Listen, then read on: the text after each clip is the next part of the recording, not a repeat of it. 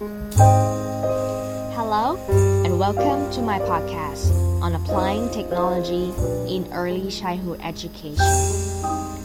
My name is Ravi Siliprisiakon, and I want to give you the highlights of the topic.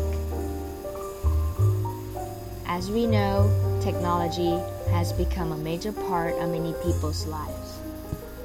And technology can be a very useful tool for teachers in terms of creating learning materials and for students to help them gain more academic skills.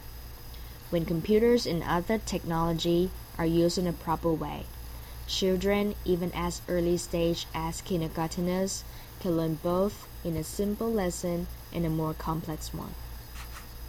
As a kindergarten teacher, Chris Gathers has used technology as a part of her classroom activity to help her students improve their math skills.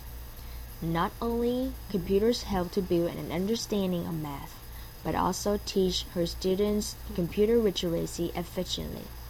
And throughout the school year, she completed her teaching project and see her students progress. Apart from its benefits for teachers, technology plays an important role for students. However, there are differences of learning and perceiving in children, so educators should carefully choose learning materials and appropriate approaches of technology in the classroom. When technology is carefully used to support children's learning, they can have a strong foundation in an early year. And by using technology tools, allow students to expand their creative thinking problem solving, and self esteem.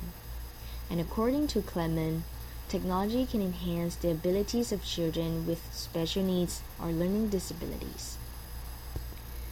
The use of technology in a classroom can be beneficial when being used properly and effectively. So, teachers should be well trained and fully knowledgeable. As a result, students will be successful in studying and will prepare for more advanced level and have positive attitudes towards technology. And these are all the highlights from the topic applying technology in early childhood education. This is Ravi Siliprisiagon. Thank you for listening.